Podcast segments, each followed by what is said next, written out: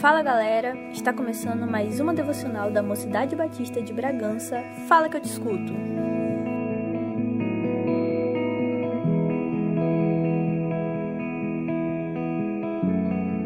Que tudo em nossa vida cristã seja nosso culto a Deus. Jó, capítulo 1, versículo do 1 ao 5. Na terra de Uz vivia um homem chamado Jó.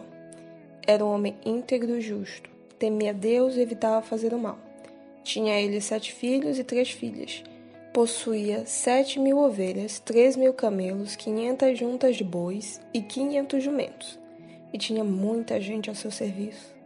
Era o homem mais rico do Oriente. Seus filhos costumavam dar banquetes em casa, um de cada vez, e convidavam suas três irmãs para comerem e beberem com eles. Terminando um período de banquetes, Jó mandava chamá-los e fazia com que se purificassem.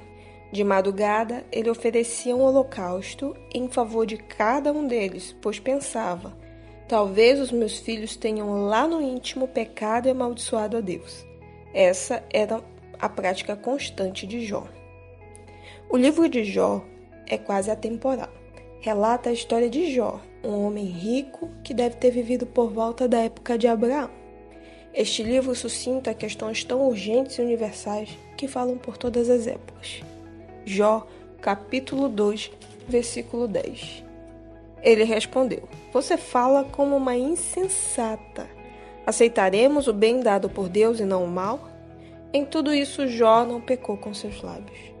Esta foi a resposta de Jó para sua mulher quando ela duvidou da integridade da sua fé. Este livro nos conta que Jó perdeu seus bens, seus filhos, seus amigos e até a sua saúde. Diante disso, nos vem uma reflexão acerca da nossa fé. Nossa fé está firmada em quê? Está firmada em circunstâncias ou naquilo que somos? Naquilo que Deus pode vir a nos dar, saúde, bens, pessoas que amamos? Abacuque, capítulo 3, versículo 17 e 18.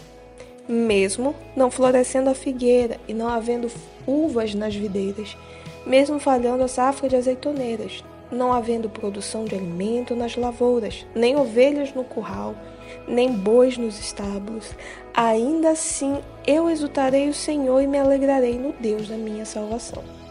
Realmente somos dependentes de Deus? A nossa fé nos leva aos pés do Senhor como filhos que anseiam a presença do Pai, ou ela se desfaz diante de momentos difíceis como os que estamos vivendo? Este momento de pandemia.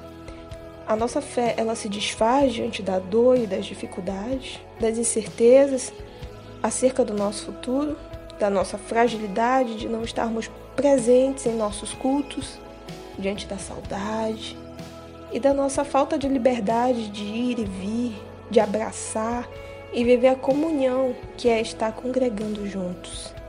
Lá em 1 Pedro, capítulo 1, versículo 24 ao 25. Pois toda a humanidade é como a relva, e toda a sua glória como a flor da relva. A relva murcha e cai a sua flor, mas a palavra do Senhor permanece para sempre.